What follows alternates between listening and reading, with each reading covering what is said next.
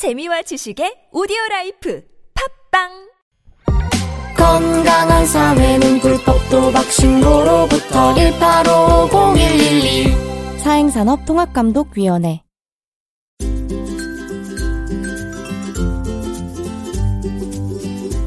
왕쌤의 교육 이야기.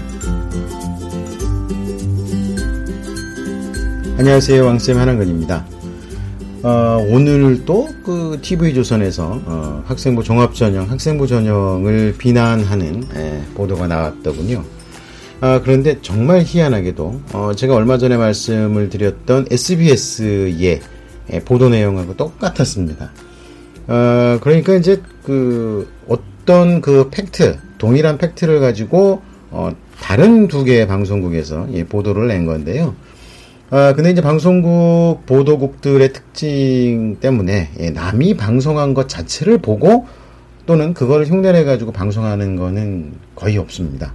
뭐 예외적으로 있기는 하지만 뭐 그러, 이렇게 별로 그 아주 심각한 예, 사회적인 이슈가 지금 당장 아, 화제가 되고 있는 그런 뉴스도 아닌데 아, 굳이 남의 걸 보고 베낄 일은 거의 없죠.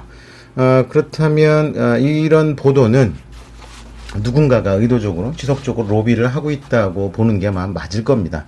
뭐 아니면 말고요. 뭐 제가 아, 이런 생각을 이야기한다 그래가지고 뭐 문제될 건 없겠죠. 그런데 아, 이번에 그 조선 TV 조선에서 보도한 내용이 그겁니다. 제가 왜 똑같다 그러냐면 어, 학생부 종합 전형에서 사용하는 그 학교생활 기록부가 차이가 많이 난다는 겁니다. 무슨 얘기냐면 아, 특목고나 자사고 같은 학교에 다니는 학생들의 에, 학생부는 뭐 50쪽이나 되고 일반고 학생들의 그 학생부는 뭐 한 20여 쪽, 10여 쪽, 뭐 요거밖에 안 된다. 아, 이거는 그 특목고나 자사고 같은 학교들만 유리한 전형이다. 뭐 이런 보도가 나온 거죠. 아, 근데 뭐 지난번에 SBS에도 똑같은 보도가 나왔습니다. 거기 어떻게 보면은 그 내용, 문자까지도, 글자까지도 똑같은 내용들이 나와가지고 전 놀랐는데, 어, 사실 뭐 이 내용 자체는 지난번에도 말씀드린 것처럼 이미 그 학교생활 기록부에는 각각의 항목마다 기재하는, 어, 기재하는 글자 수까지도 제한이 되어 있기 때문에 이런 일은 있을 수가 없죠. 예, 있을 수가 없는데 옛날 겁니다. 옛날 거. 입학사정관제 시제 때. 아, 그때는 어떤 학생도 합격했냐면요. 아, 신문 스크랩한 거를 라면 박스로 두 개를 보내가지고 합격한 학생이, 그것도 연대에 합격한 학생이 있을 정도의 시절이었습니다. 그러니까 이거 어, 제대로 정비가 안 돼 있을 때였었고요. 그때는 전체 입학사정관제로 합, 어, 모집한 학생 수 자체가 아, 몇백 명 되질 않았었던 시절입니다.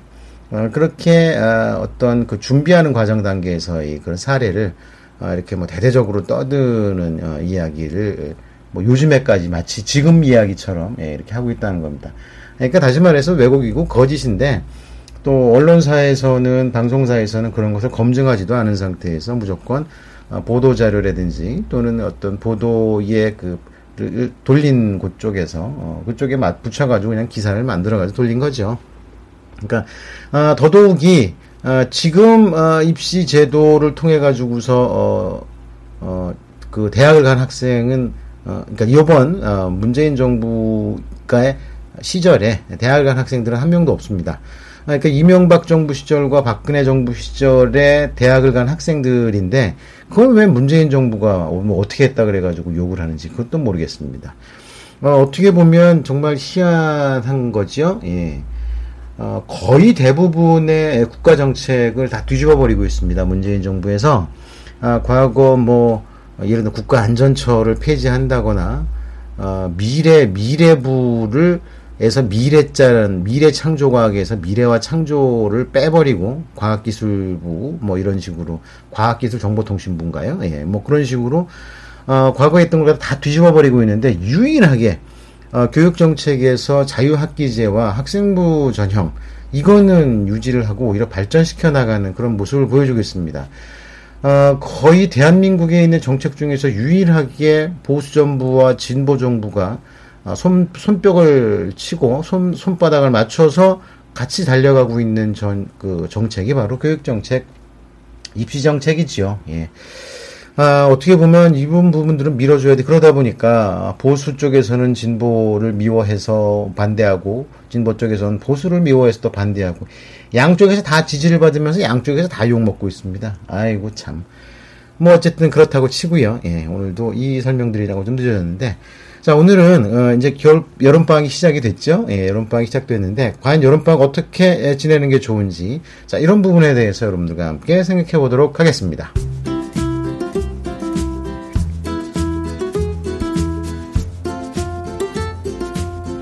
네.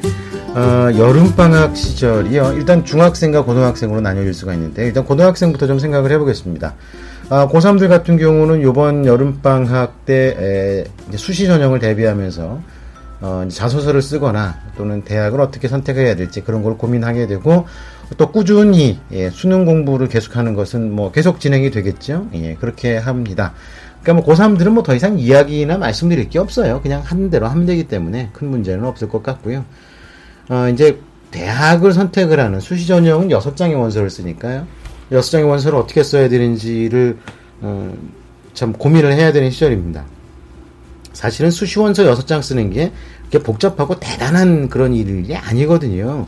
어, 간단한 방법 몇 가지만 이해를 하면 6장을 쓰는데 별 무리가 없는데 사실 그런 교육은 학교에서 해줘야 됩니다. 학교에서 진로 교육을 해야 되는데 그런데 저는 이해가 안 되는 게 학교의 담임 선생님이라든지 또는 학교 선생님들이 왜 이 그 수시 원서 여섯 장을 쓰는 뭐 그런 내용이라든지 방법을 아니 그냥 가르쳐 주고 니네들이 정리를 해와서 나하고 의논해서 이렇게 하면 되는데 마치 옛날에 무슨 뭐 뭐, 뭐, 꼭 합격할 학교 하나씩 찍어주는, 그러니까 학력고사 시절이나 수능 초창기 시절에는요, 일단 시험 보고서 그거에 맞춰가지고서 원서 한두 장으로 모든 게 결판 났기 때문에 정말 뭐 대단한 노하우를 갖고 찍어줘야 되던 시절이 있었습니다. 그 학교 아니면 떨어지니까 그렇죠. 근데 요즘 같은 학생부 종합 전형이라든지 학생부 전형이나 또는 수시 원서를 여섯 장이나 쓰는 시절은 그게 아니거든요. 예를 들어서 두 장, 한두 장 정도는 어, 좀 안정권인 학교에다 쓰고 나머지는 다 상향 써서 좀 높은 학교에 써가지고 한번 도전을 해볼 수 있는 게 학생부 전형의 특징인데 아니 그런 거를 안 가르쳐주고 마침 무슨 대단한 비법이나 가지고 있는 것처럼 아 내가 프로그램을 돌렸는데 너는 이런 학교를 쓰는 게 좋겠어 이러고서 뭐 대단한 은밀한 비밀을 알려주는 것처럼 선생님이 그러시는데 아 저는 좀 그건 좀 반대예요.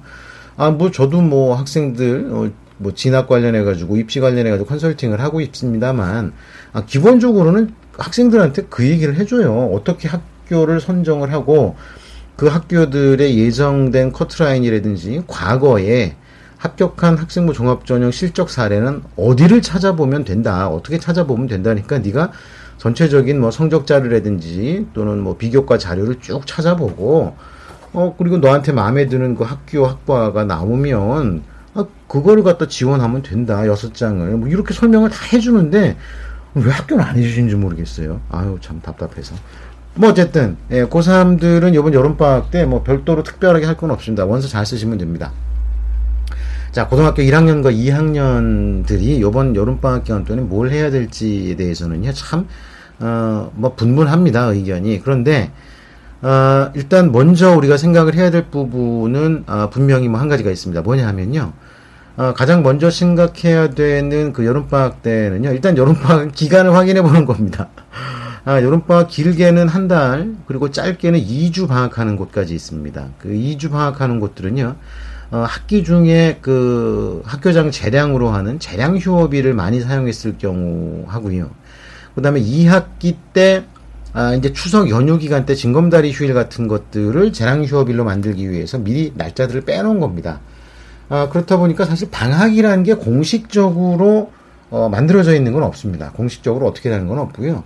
어, 학교장이 꼭 반드시 치루어야 되는 치루어야 되는 어, 필수 수업 일수와 수업 시수.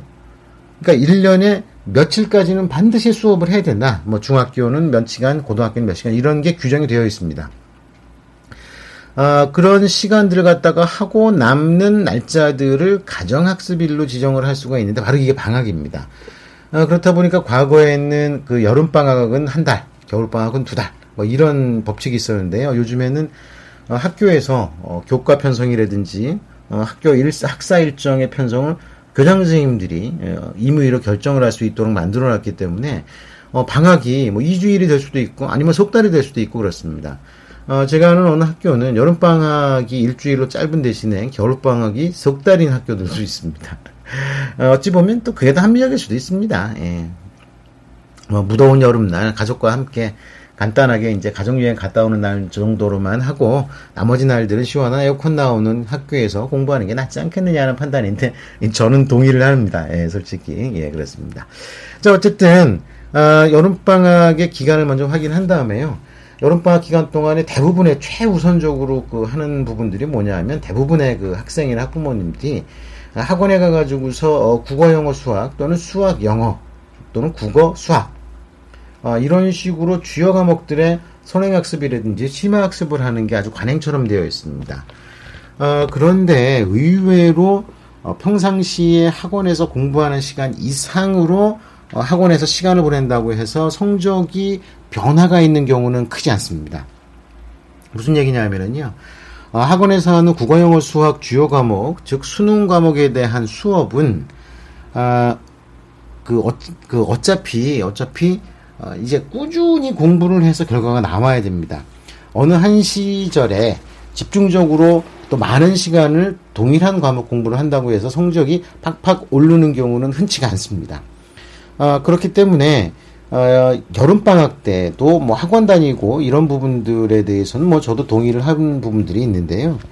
어, 그렇다 그래가지고서 또 지나치게 긴 시간을 요즘에 또 어, 그 여름방학 프로그램을 진행하는 학원들 중에서 아예 학교 수업 시간은 그대로 옮겨놓은 그 수업을 하면서 그걸 갖다 마케팅 포인트로 하는 경우들도 있습니다. 아, 무슨 얘기냐면 아예 아침 9시부터 그 저녁 10시까지 이 저녁 10시까지 한다는 얘기는 보충 수업을 한다는 거죠. 똑같이 학교 수업처럼 오전 수업, 오후 수업, 그 다음에 보충 수업, 자율학습 뭐 이렇게 해가지고서 밤 10시까지 아, 운영을 하는 학원들이 있습니다. 대부분의 지역에서 학원 그 운영 시간은 영업 시간은 밤 10시까지로 제한해 놨기 때문에 10시까지 한다는 겁니다. 음, 아, 침 9시가 아니라 그러면 텐텐 그 학원이라 그래 가지고요. 텐텐 프로그램이라 그래서 10시부터 10시까지 학원에 있도록 만드는 그 학원 프로그램들이 있는데요.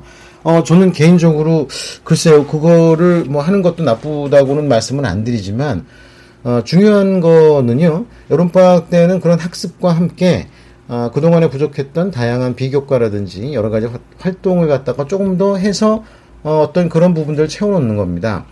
어, 예를 들어서 일주일 내내 월요일서부터 어, 토요일, 일요일까지 뭐 하더라고요. 그러니까 휴일 없이 그냥 막 논스톱으로 때리는데 어, 최소한 그 중에서 한 2, 3일 정도는 오후 시간을 빼서 뭐 봉사활동이라든지 아 굉장히 중요합니다 이거 봉사활동이라든지 또는 동아리 활동 어, 아마 대부분의 동아리들이요. 1학기 동아리 활동은 거의 내용이 없었을 겁니다. 아, 심지어는 회의 몇 번 했더니 어, 동아리 활동 시간이 다 끝났더라. 1학기 동아리 활동 시간이 끝났더라. 아, 그런 경우도 있고요. 아, 심하게는 고3들 같은 경우에 동아리 활동이라고는 이름을 올려놓고 두세 번 회의했더니 끝나가지고 아예 학교생활 기록부에 뭐 노력하였음으로 기재가 간단히 끝나는 경우까지 있습니다. 그렇다면 굳이 동아리 회원들이 다 움직이지는 않더라도 동아리에 있는 내 친한 친구들하고 동아리와 관련되어 있는 활동을 하는 것도 굉장히 중요합니다.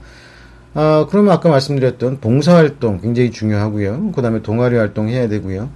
아, 그 다음에 많은 고등학교에서 2학기에 아, 그 다음 뭐 소논문 대회들이 있습니다. 이름이야 복잡합니다. 이름이야 뭐 다양하죠. 복잡한 게 아니라. 아, 그런 소논문 대회나 심화 탐구 학습 대회 뭐 이런 것들을 하는데요. 그거 준비를 언제 하겠습니까? 여름 방학 때 해야 됩니다. 어차피 그 대회에 대한 안내는 이미 어, 우리 그 학교 홈페이지에 들어가 보면 나와 있고요. 학교 선생님들한테 여쭤보면 다 이야기를 해주십니다. 어, 그럼 자기 나름대로 주제를 설정을 해가지고서 그런 뭐 자료를 모으고 설문조사라든지 어, 뭐 실험을 하고 하는 걸 갖다 여름방학 때 시간을 내서 하는 게 제일 유리합니다. 아, 요번 2학기 같은 경우는요, 2학기 같은 경우도 보통 때하고 똑같은, 이전 해던 똑같이, 뭐, 교내 대회도 있을 것이고, 행사도 있을 것이고, 여러 가지가 있을 겁니다. 어, 그런데 요번 그 2학기를 보면은요, 아주 곤란한 게 중간에 추석 연휴가 끼어 있다는 겁니다. 무려 열흘이나 되는 연휴인데, 어, 그렇다 보니까 중간고사가 그 추석 연휴 시작되기 직전에 중간고사를 다 끝냅니다. 그러고 난 다음 추석 연휴가 지나고 나서 또 한 달 반 정도가 있으면 기말고사를 치르게 되는 거죠. 그러면 실제로 학교에서 공부할 수 있고 또그 어, 수업하는 기간 동안에 내가 하게 될 뭐 동아리 활동이라든지 또는 뭐 소논문 뭐 연구 대회에 대한 참가 뭐 그런 것들을 할 만한 시간이 충분하지가 않다는 겁니다. 그러면 어 여름 방학 때 이런 시간을 충분히 활용해서 준비를 하는 것이 어 굉장히 꼭 필요하다는 거죠. 그렇지 않으면은 그 한 학년분의 어떤 그런 내용들이 훅 날아가 버립니다. 어, 이런 부분들은요, 사실 좀 상위권 고등학교들 같은 경우는요, 어, 학교에서 잘 관리를 해줍니다. 근데 전 이해를 못 하겠는 게요. 상위권 고등학교 선생님들이라고 해도 대단한 뭐 차별화된 능력을 가지고 있는 게 아니거든요. 아, 똑같은 사대 나와가지고, 어, 똑같이 그 고등학교 선생님이 됐는데, 왜 특목고 선생님들은 그런 것까지 다 챙겨주는데 일반고 선생님들은 못 챙겨주는지 좀 이해가 안 됩니다. 물론 그런 부분들이 있습니다. 아, 특목고나 자사고 같은 경우는 학사 운영의 자율권이라든지 이런 부분들이 있기 때문에 어, 그래도 아주 소수긴 하지만 학교 선생님을 몇 명을 더 뽑고 덜 뽑고 하는 부분엔 자율권이 있어서 어, 그런 부분들을 독점 독립적으로 할 수가 있고 또 자사고나 자사고 같은 경우는요 어, 이런 선생님들의 어, 어떤 교무 업무 행정을 도와주는 어, 그런 그 보조 역할을 해주는 행정 실무사 선생님이든가요 예, 그런 선생님들을 좀 몇 명, 몇 분 더 모실 수는 있지만, 그렇다고 해서 그걸로 모든 게 다 이해가 되지는 않죠. 자, 아무튼 일반고에서도 좀 그런 부분들을 좀 신경을 써서 잘 가이드를 갖다 좀 해주셔야 되는데, 아, 그러지 못하는 게 정말 너무나 안타깝고 아쉽습니다. 자, 다시 한번 정리를 하면은요, 어, 고등학생들 같은 경우는 이번 여름방학 때 어, 봉사활동 일정 잡아가지고 꼭 해야 됩니다. 어, 가능한 한 봉사활동의 내용이라든지 뭐 그런 방법 프로그램들이, 어, 가능하다면 전공 진로와 관련됐다 그러면 좋겠지만 아이 꼭 그렇게 안 해도 됩니다. 어, 그렇지만 학교생활기록부에 학교에서 의무적으로 부여해주는 그런 시간 수만 모여 있는 것보다는요, 내가 외부 활동을 적극적으로 어, 도움을 받을 수 있는 곳 쪽으로 나가는 게 더 훨씬 의미가 있다고 그렇게 생각을 하시면 될 겁니다. 아, 그리고 어, 그 다음에 동아리 활동에서 부족한 부분들 진행을 하는 건데요. 어, 이게 동아리 활동에서 부족한 부분들이란 거는요, 동아리 활동과 관련되어 있는 부분을 하나하나 챙겨놓는 건데, 아, 요것도 빨리 인강 만들어서 여러분께 공개를 해드려야 되는데, 이렇게 오디오로만 말씀드리는 거는 너무 부족해가지고, 아, 좀 아쉽기는 합니다. 어, 어쨌든 좀, 좀 늦더라도, 어쨌든 뭐 이런 부분들 좀 말씀을 드리도록 하겠습니다. 뭐 어차피 여름방학 아니면 겨울방학도 똑같은 상황이기 때문에 한번 알아두시면 도움이 되실 겁니다. 아, 그 다음에 소논문과 같은 심화 탐구학습에 대한 준비를 하는 것이 필요합니다. 아, 이거, 그, 오늘은 시간이 벌써, 예, 고등학생들의 여름방학 프로그램만 말씀을 드렸는데, 벌써 시간이 다 갔네요. 자, 중학생들의 여름방학 프로그램은요, 내일 또 말씀을 드리도록 하겠습니다. 자, 오늘은 여기서 마무리하겠습니다. 감사합니다. 다음 시간에 또 뵙겠습니다.